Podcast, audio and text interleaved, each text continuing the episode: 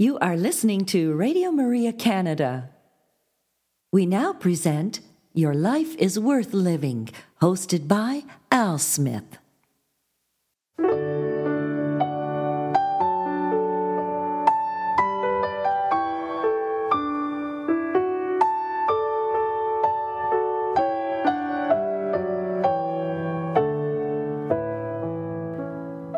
Hello, Radio Maria family, and welcome to this week's edition of Your Life is Worth Living, Reflections from the Venerable Archbishop Fulton J. Sheen. For over 50 years, Archbishop Sheen captivated audiences on both radio and television. Millions tuned in each week to hear his messages of hope and encouragement. On this week's broadcast, we will share a few of those reflections with you, and so we'd encourage you to sit back and relax and enjoy one of the greatest communicators of our time, the Venerable Archbishop Fulton J. Sheen.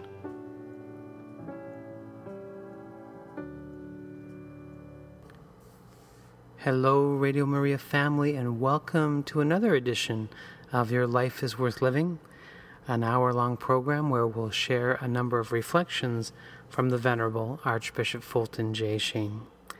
On today's broadcast, we will share with you a copy of one of his television programs from the 1950s, and this program featured the topic of fears and anxieties, and oh, how we can relate to that, fear and anxiety.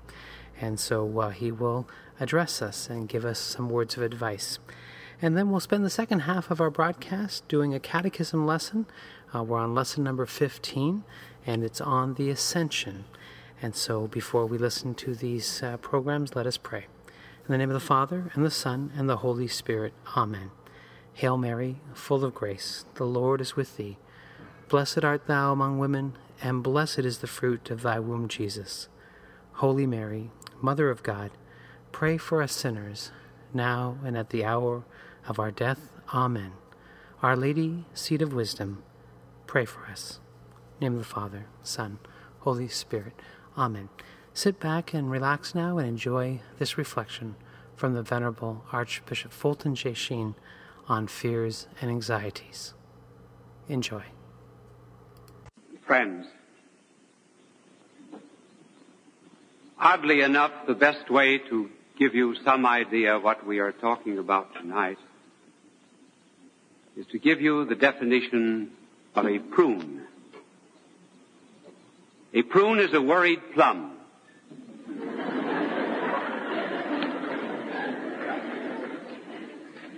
So I'm going to say something about worry, or more properly about fear. A little girl went to her daddy once and said, "Daddy, are you afraid of cows?" "No." "Are you afraid of snakes?" "No." "Are you afraid of long woolly worms?" "No." "Daddy, you aren't afraid of anything but Mom, are you?"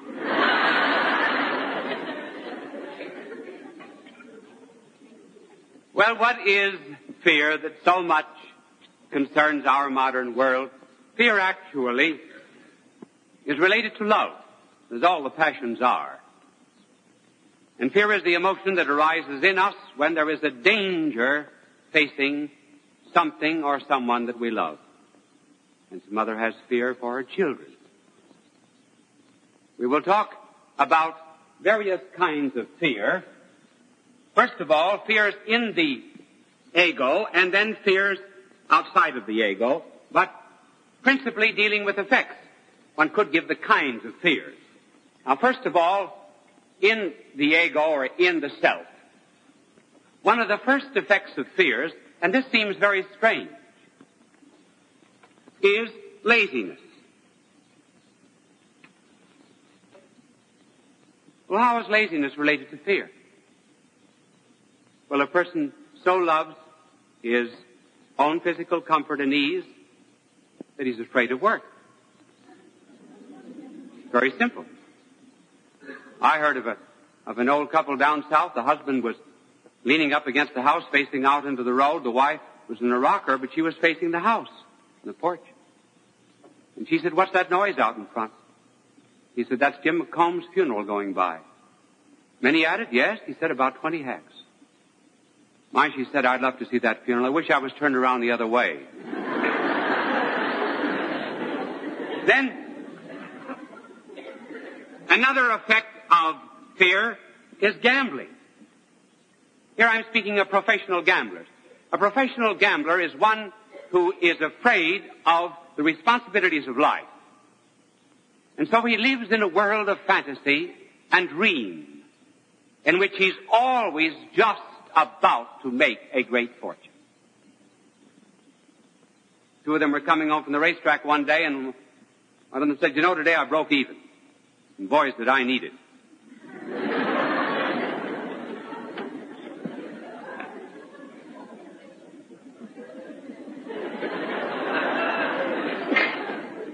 Another is effect of fear is hypochondria. There are some people who make themselves mentally sick. Actually, there are cases on record, for example, of men saying, "You know, if I had not been sick, I would have been one of the greatest tennis players in America." Or, "If I had not been sick, I would have written the finest novel that was ever produced in America." Or, "If I were not sick, I would have been a millionaire," and so forth. Now, it's very likely that he became sick, made himself really sick, in order to avoid facing the responsibility of his own boast. In the San Francisco earthquake, there were 30 people who hadn't walked in 30 years, got up and walked.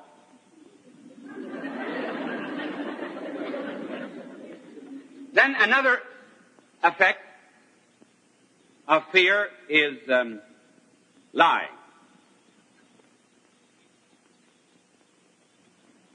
Some who have a feeling of deep inferiority discover that by boastfulness and exaggeration that they convince others of their importance.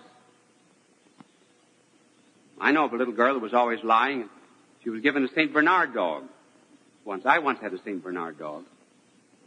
He had the instinct of a lap dog and the instep of a rhinoceros.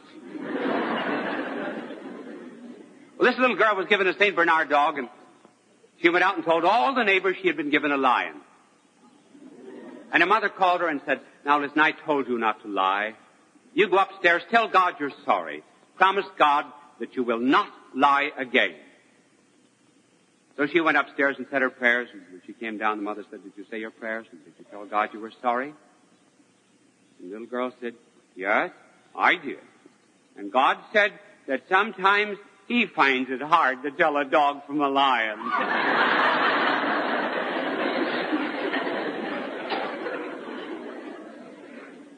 Then another effect is what is called shamefacedness, or red-facedness, embarrassing moments. Take, for example, the woman taken in adultery mentioned in the Gospel. Here there is a fear of having one's reputation and honor either destroyed or exploited. I once knew of a man who was seated next to a very charming lady at a banquet table. He had just met her at the table. And for want of something better to say, he saw someone in the far end of the room whom he knew. And calling the attention of the lady, he said to them, "See that man down there?" "Yes," said the lady. He said, "You know, I hate him." And she in righteous indignation said, "I beg to tell you that is my husband." And he said, "Madam, that's why I hate him."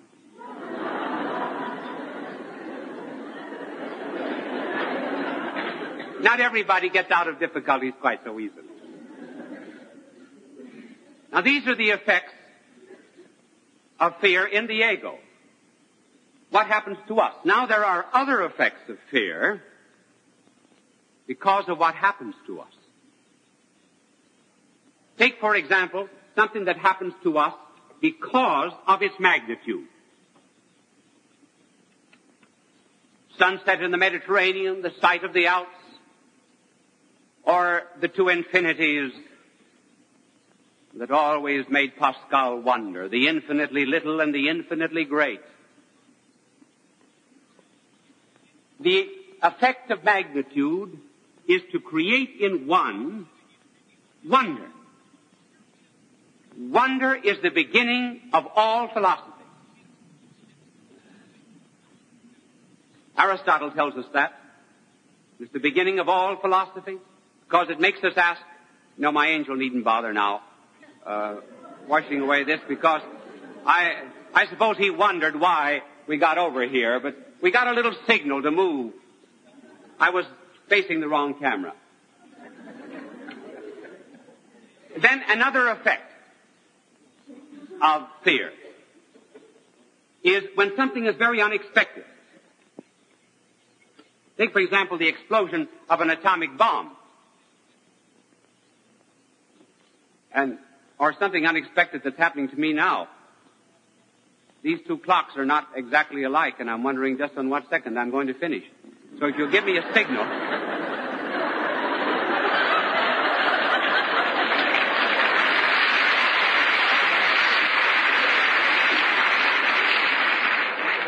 So will the angel flutter around me and tell me sometime which clock I'm to follow?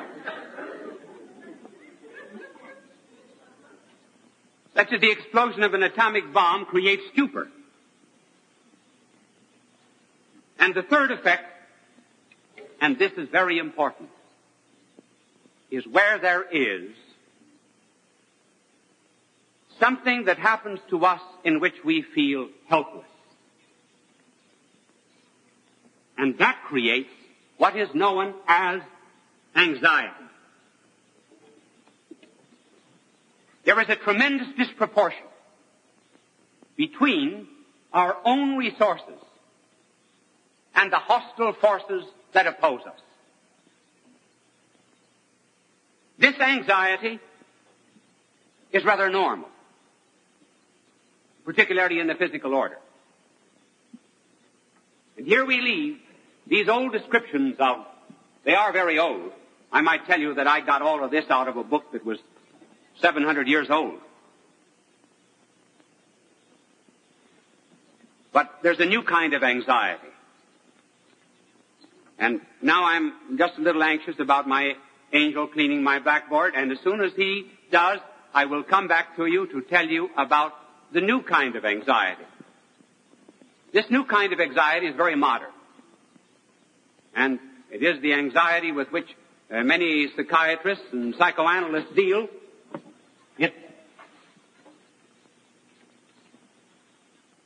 It is an anxiety that is rather abnormal than normal. The normal anxiety is something that makes us afraid because of what happens on the outside, that is to say, outside of us. The abnormal anxiety, and this is the very modern one, makes us fear because of something that happens inside of us. The first kind of anxiety is physical. The second kind of anxiety is mental or psychical. These are very normal fears. For example, fright during a thunderstorm, being chased by a bull on the farm, danger of being struck in traffic. But the new anxieties are coming from the inside of man himself, from whence they should never come. The result is too many modern minds are very much like this. This is the conscious part of their existence. And down here is the unconscious, and the unconscious is seething with all kinds of repressions. There are even coiled serpents in that unconscious and subconscious mind. They're constantly striving for some kind of release. There are many effects that are produced by this abnormal anxiety or fear, and of them we will mention three. The first is what is known as a compulsion neuroses. Did you ever hear about the woman who lived in a bed of neuroses? I'll give you a minute to get that. First of all, a compulsion neurosis is something that we are forced to do because we have not done what we ought to do. This is one of the very common manifestations of subjective anxiety. I could think of no better way to describe it than to take the description that was given by Shakespeare.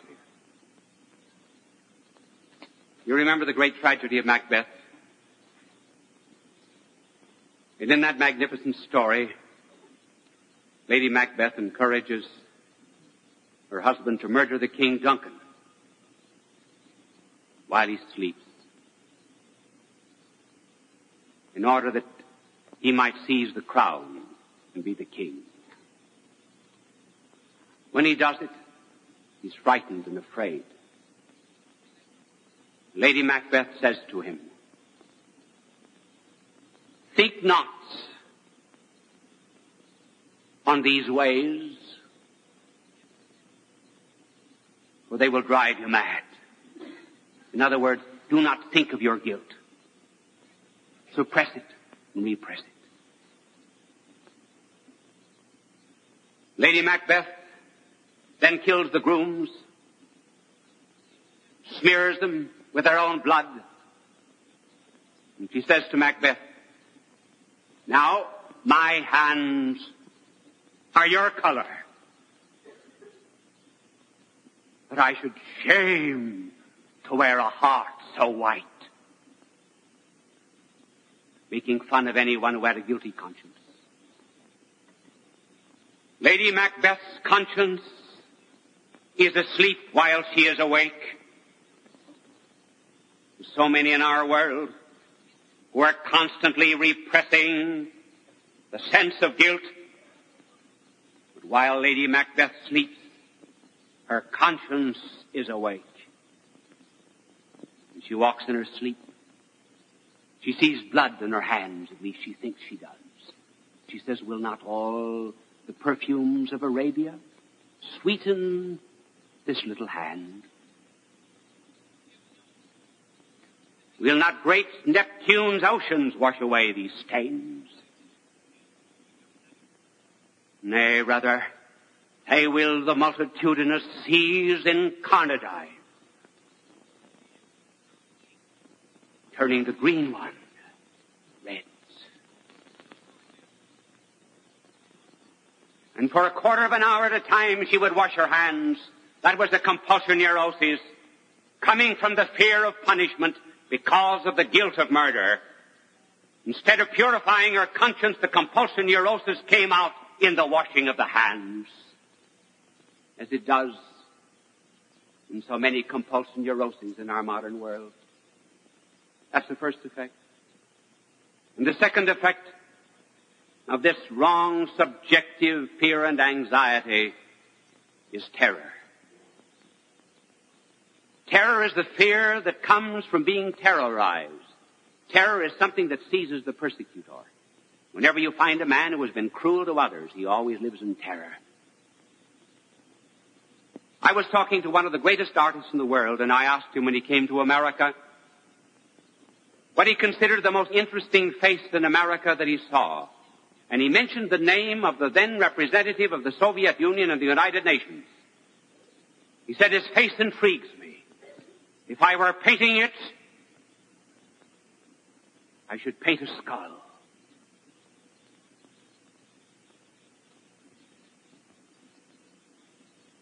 And we know that some of their representatives, when they leave our hotels in New York, leave sometimes their guns under the pillows, bullets in the night tables. Terror. Terror because they know they have taken the lives of many and have been responsible, and there's no blotting out a guilty conscience, though they deny both God and conscience and morality. And then finally there is horror, this modern thing of horror, or rather dread. Dread is the fear of nothingness.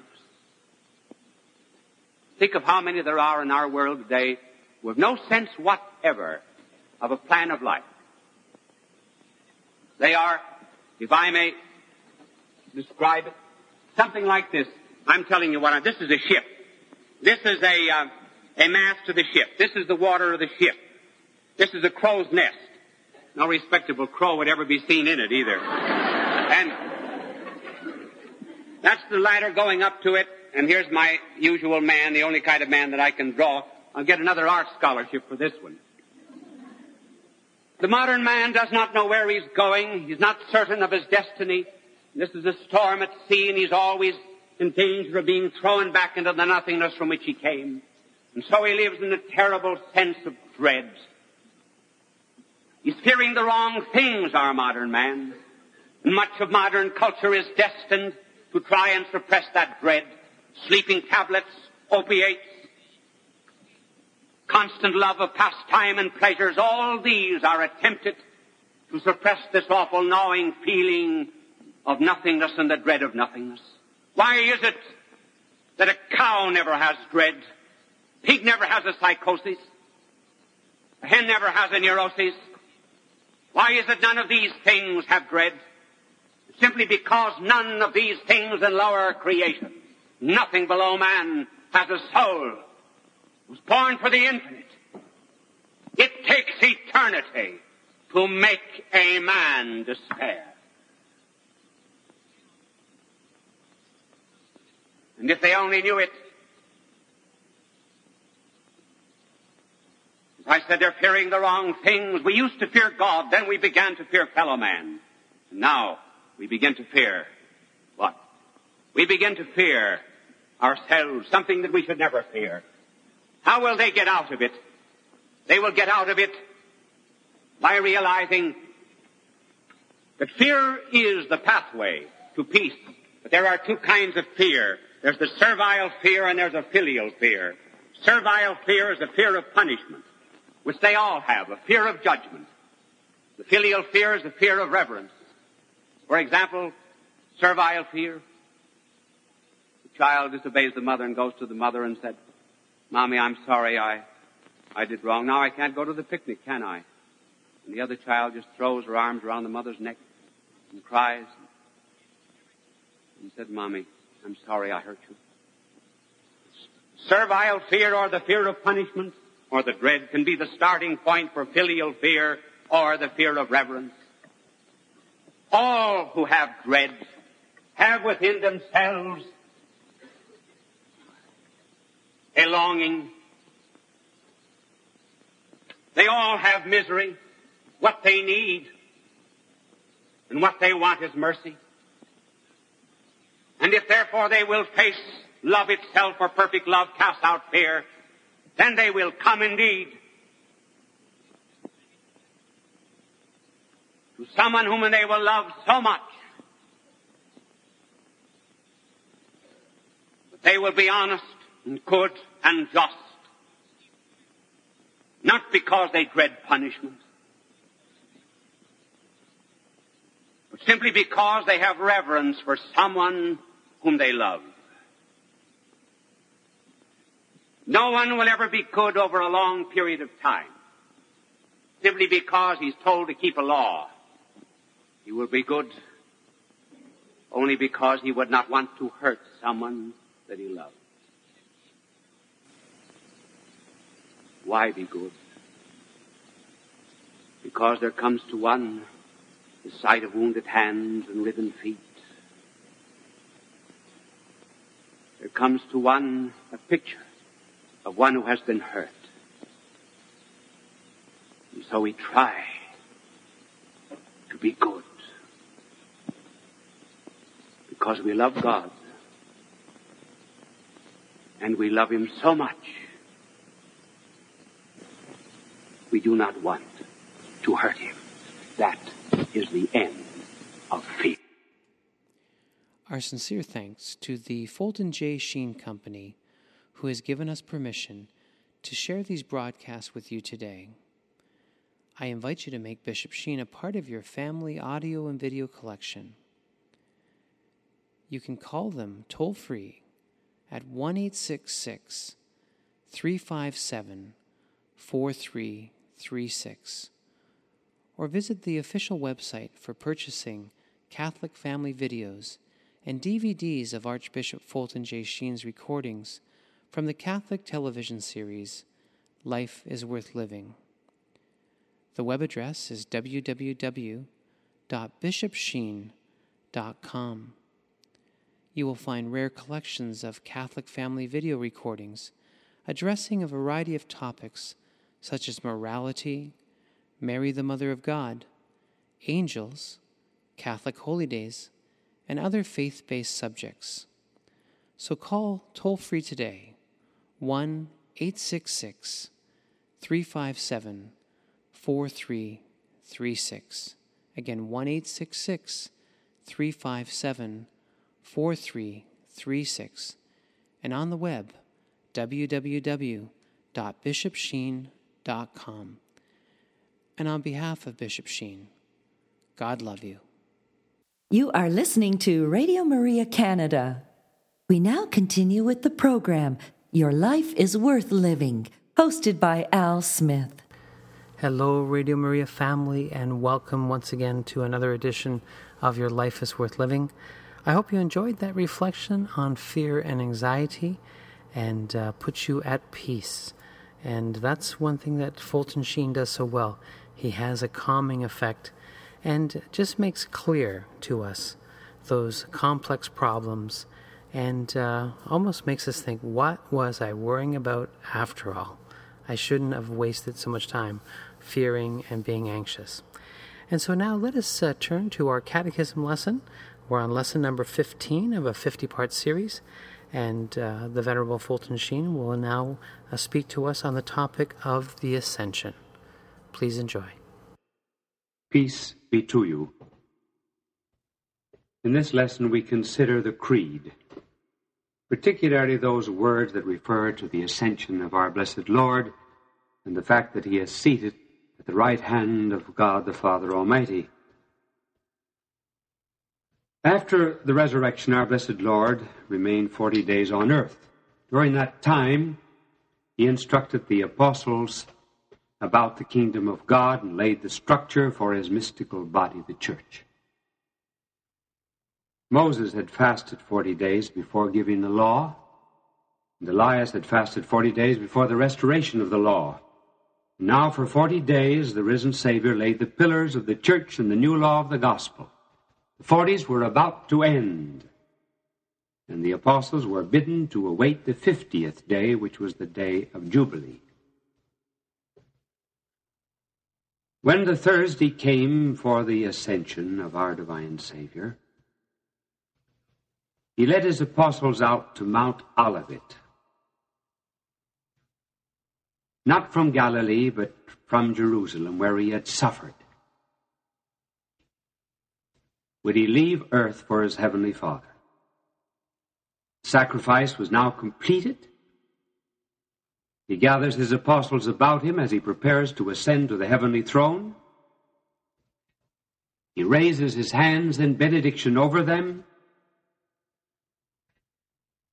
And the hands that were pulled down from heaven to earth to give them that blessing bore the imprint of nails. Pierced hands best distribute blessings.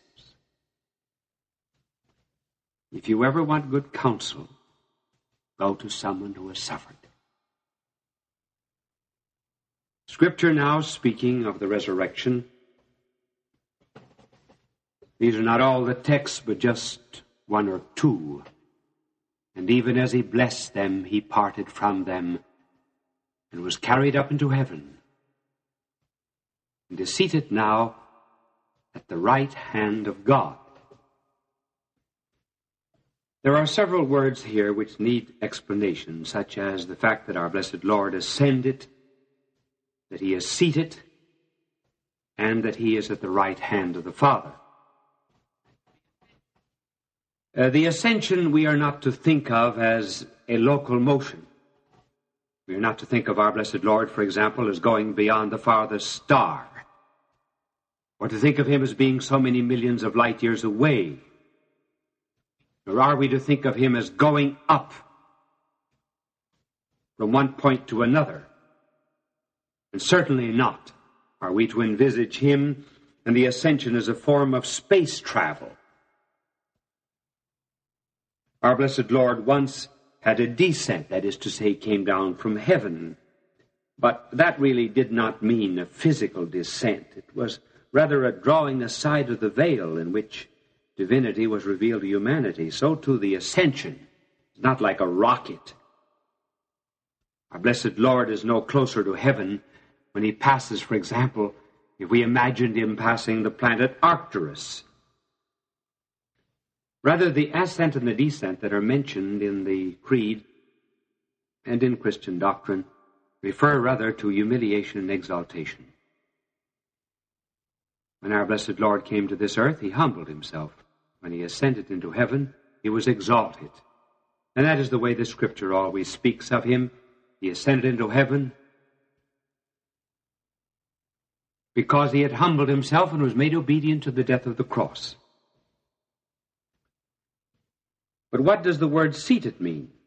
That he sitteth at the right hand of God the Father Almighty. The word seated here means repose after conflict. The cross is left behind, with all of its dust and thirst and struggle and pain. Being seated does not mean that our Lord is passive. You remember in the book of Genesis, God was said to have rested after creation. Did that mean he was tired? Certainly it did not imply that his creative arm was weary. Our blessed Lord seats not to recuperate, but because his work is done. On the cross, our blessed Lord said, "It is finished." All the types and figures and symbols of the Old Testament had now been completed. Every word of Scripture had been fulfilled. There is no other mediator. The cross is the perpetual atonement and satisfaction for the sins of men. As our Lord had said to the apostles, "I have finished the work." Or rather, praying to his heavenly Father, he said, "I have finished the work that thou hast given me to do." That is the meaning of our Lord being seated. But what does it mean to say that he is at the right hand of the Father? Well, the right hand implies power. And it means, therefore, that he is the power of God and has power throughout the universe. The right hand does not mean a physical nearness. It means a sharing of glory. Our Lord is acting as a mediator between God and man. That is his power. The ascension of our blessed Lord is described in sacred Scripture too as a high priest entering the sanctuary beyond the veil. That is a rather unusual expression, beyond the veil. What does it mean? It refers to something in the Old Testament. The temple of Jerusalem and the tabernacle in the desert before it had hanging before the Holy of Holies a veil. It was very heavy, gorgeous, mysterious. It was hung and suspended according to the pattern that was given on the mount. It was highly embroidered of purple, blue, scarlet, and finely twisted linen. And then the golden cherubim were woven into it. All of that is described in the book of Exodus. Now, behind that veil lay enshrined the gorgeous symbols of Jewish history and Jewish faith. Behind it was the Holy of Holies. The priest was allowed to enter that Holy of Holies only once a year. and then only after he had purified himself with blood and sprinkled this veil with blood. When this happened,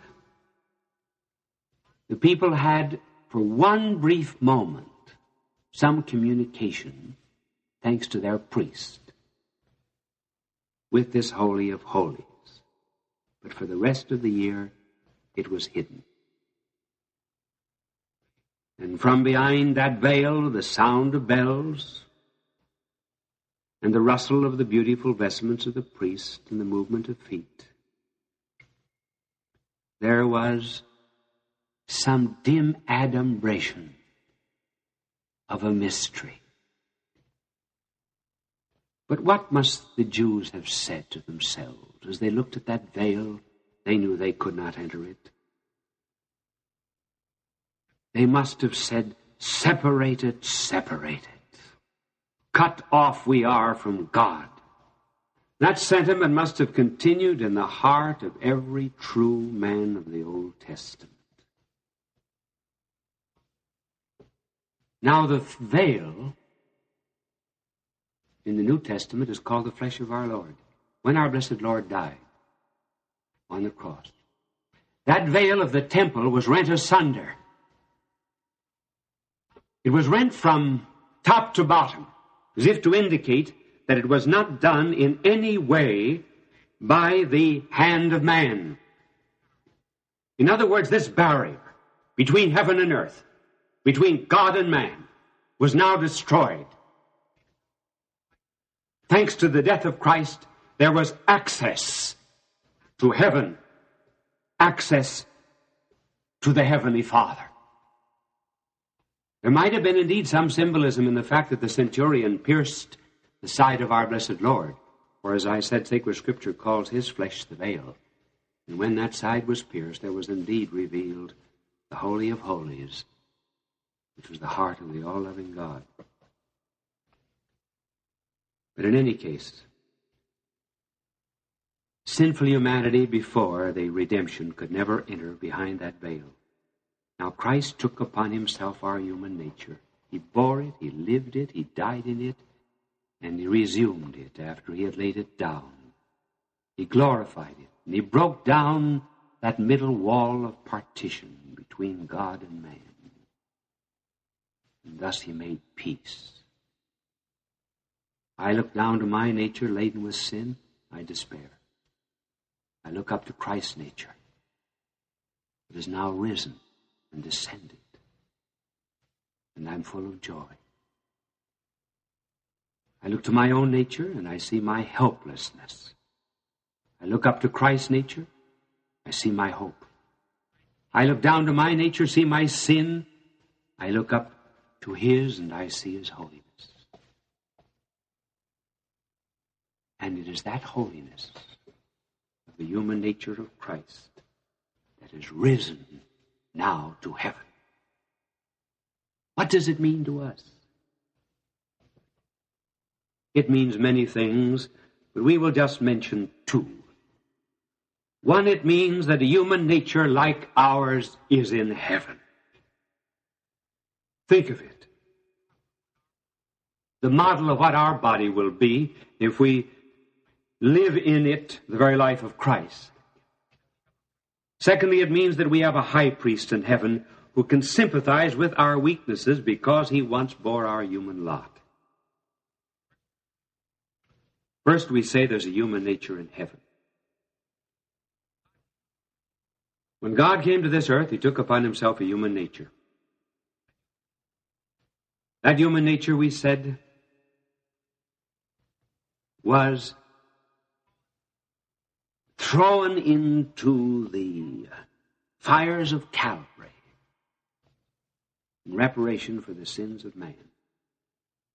Risen, it now ascends. So that there is a continuity between the incarnation and the ascension. In the incarnation, our Lord took a body, yes, but not just a body to suffer. Otherwise, he would have taken it for a time. If he took that human nature just in order to suffer for our sakes, Why did he not divest himself of that human nature? After all, his garments had been soiled and stained. They had borne the heat and burdens of the day. Why not throw them off? No, because human nature was taken not just to atone for our sins. The end and purpose of God coming to this earth was to bring us to perfect union with the Father. And how could he do this? By showing that our flesh is not a barrier to that intimacy.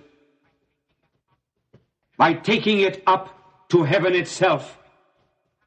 By showing that those who pass through trials, suffering, whatever they be in this life, misunderstanding, will have their body glorified. By sharing in Christ's cross, we share in his glory. The goal of all humanity is in some way reached in the ascension. That's the full beauty of our Lord returning again to the Father. He brought back with him something that he did not have when he came to this earth. He brought his divinity, yes. He took his divinity back with him. But he also took something else back.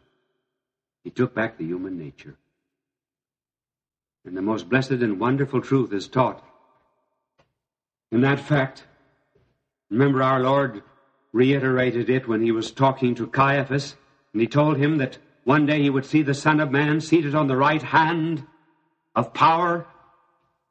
In other words, that human nature that was so humiliated is no longer a humiliated human nature. It's now glorified. His ascension is the true carrying of that real humanity, complete in all of its parts, body and soul, up to the very throne of God. That is the purpose of the incarnation, to be our model, to be our pattern. In a certain sense, because he's the new Adam in heaven, you and I are there. We are not yet there actually, but we are there potentially so long as we remain in the state of grace on this earth. But that's not the only reason he took with him a human nature. He also took a human nature in order that he might be able to sympathize with our own weaknesses. The Epistle to the Hebrews has a beautiful text on this point. It reads, "It is not as if our high priest was incapable of feeling for us in our humiliations. He has been brought through every trial, fashioned as we are, only sinless." Our blessed Lord, therefore, in heaven, is our high priest. He is our mediator. And he's one who can understand us. He's not apart from us. Because he had our human nature. That human nature, when it was on this earth, was so sensitive that it was thrilled by the beauty of a lily. It was moved by the fall of a wounded sparrow. It was keenly touched by anything that could touch a human heart, whether high or low, good or bad, friend or enemy. No man can be beyond the reach of that all-comprehending sympathy, because no man can ever be beyond the embrace of that love. He can sympathize with the poor, because he was poor, with the weary and the heavy laden, because he has been tired and worn, with the lonely and misrepresented and persecuted, simply because he has been in that position. Because he was tried in mind as well as in heart, tried by fear, by sad surprise, by mental perplexity, with a hard conflict with evil, great spiritual depression, he's able to feel to the uttermost with the keenest sorrows of our earthly lot. And the beauty of it all is that this tried one is without sin. And that is what enabled him to drink in sympathy, and nothing but sympathy, in all sorrow, simply because he was without sin. So that we have a human nature, therefore, in heaven, a pattern human nature that knows all of our weaknesses and all of our trials. What a beautiful hope this is to all. A high priest who can understand our infirmities. Now that he's taken this human nature, now that it is in glory at the right hand of the Father, what does he do there? Has he a work? Certainly.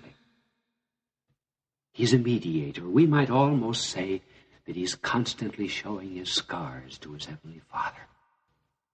And he's saying, "See these, I was wounded in the house of those that love me. I love men.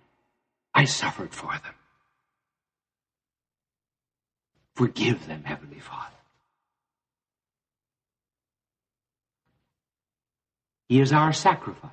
He is ever present before the Father, as Scripture puts it, ever making intercession for us. You see, we very often get a wrong understanding of the life of our blessed Lord. We think of him as just living on this earth, preaching the Beatitudes and suffering. No, our blessed Lord did not come down just for that. He is living, making intercession for us, the representative of all who invoke him. Certainly, he has finished the work of justice on earth, because he paid the debt of sin, but the work of mercy in heaven is unfinished. That goes on, and the reason it goes on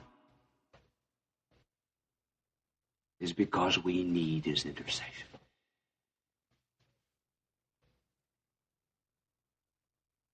I would very much like to continue speaking of this mystery of the Ascension. But we ought to treat one other little point in the Creed, namely, that from heaven our Lord will come to judge the living and the dead.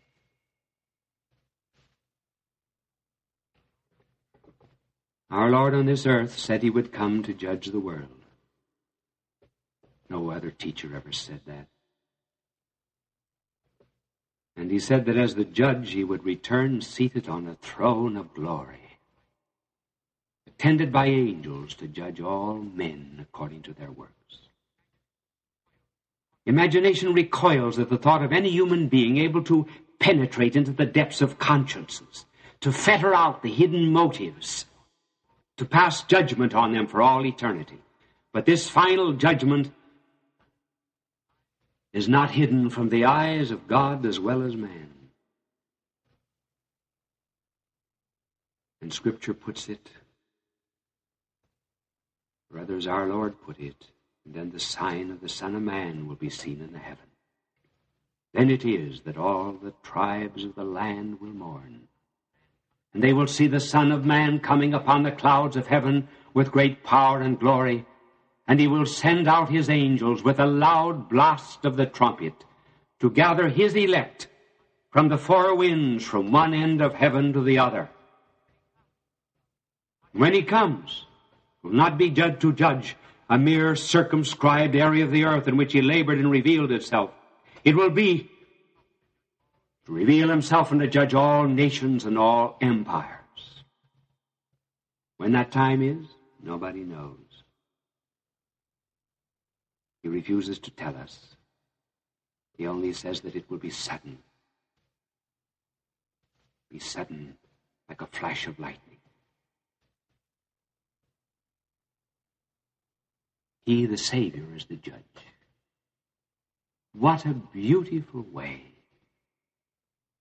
to have a judgment. Can you imagine any earthly judge saying to a criminal before him, "You are guilty. I am going to take all of your sins and crimes upon myself. I will suffer for you." What a judge he would be. But our blessed Lord took upon himself all of our sins as we stood before the bar of divine justice. And he who suffered for us will come to judge us. And what a judgment it will be when we will see one who loved us so much. And as the Gospel of Matthew puts it, and he will sit down upon the throne of his glory, and all nations will be gathered in his presence, where he will divide men one from the other, as the shepherd divides the sheep from the goats. He will set the sheep on his right and the goats on his left. Then the king will say to those who are on his right hand, "Come, you have received a blessing from my Father. Take possession of the kingdom which has been prepared for you since the foundation of the world. For I was hungry, and you gave me food. Thirsty, and you gave me drink. I was a stranger, and you brought me home. Naked, and you clothed me. Sick, and you cared for me. A prisoner, and you came to me." Whereupon the just will answer, "Lord, when was it that we saw thee hungry and fed thee, or thirsty and gave thee to drink? When was it that we saw thee a stranger and brought thee home, or naked and clothed thee?" And the king will answer them, "Believe me, when you did it to one of the least of my brethren here, you did it to me." Then he will say to those who are on his left hand, "Go far from me, you that are accursed, into that eternal fire which has been prepared for the devil and his angels. For I was hungry, and you never gave me food. I was thirsty, and you never gave me drink. I was a stranger, and you did not bring me home. I was naked, and you did not clothe me. I was sick and in prison, and you did not care for me." Whereupon they in their turn will answer, "Lord, when was it that we saw thee hungry or thirsty, or a stranger, or naked, or sick, or in prison, and did not minister to thee?" And he will answer them, "Believe me, when you refused it to one of the least, my brethren here, you refused it to me. And these shall pass on to eternal punishment, and the just to eternal life." Such is the Gospel of Matthew and the story of the return of our Lord.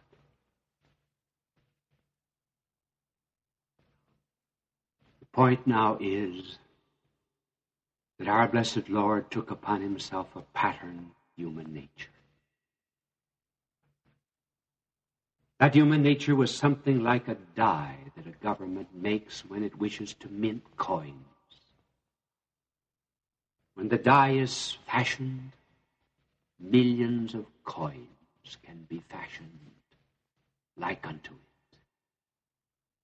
Christ our pattern man was born. He suffered. He overcame temptations. He rose from the dead and was glorified at the right hand of the Father. We are the coins. Because he was born, we are to be born. Not physically, but spiritually. Because he denied himself and suffered, we are to deny ourselves. The cross becomes the condition of the empty tomb. And once our life is patterned upon his crucifixion, then our life shall be patterned also upon his glorious resurrection and his glorious ascension. Are we his coins? He will ask for coins, and he will say, whose inscription is thereon? Is it Caesar's? Do we belong to the world? Or do we belong to God? May it be so. God love you. You are listening to Radio Maria Canada. We now continue with the program, Your Life is Worth Living, hosted by Al Smith. Hello, Radio Maria family, and thank you for joining me for this hour of reflection from the Venerable Archbishop Fulton J. Sheen. I want to thank my good friend Anthony from FultonSheen.com, who has made these quality recordings available to us today. You can visit his website, www.FultonSheen.com, and there is a full Sheen library for you to download and have for your own enjoyment. And so I would ask you to support him. Again, www.FultonSheen.com for a complete digital library of the works of the Venerable Archbishop Fulton J. Sheen. And so until next week, may the Lord bless you and keep you. May the Lord let his face shine upon you and be gracious to you. May the Lord look upon you kindly and bring you peace.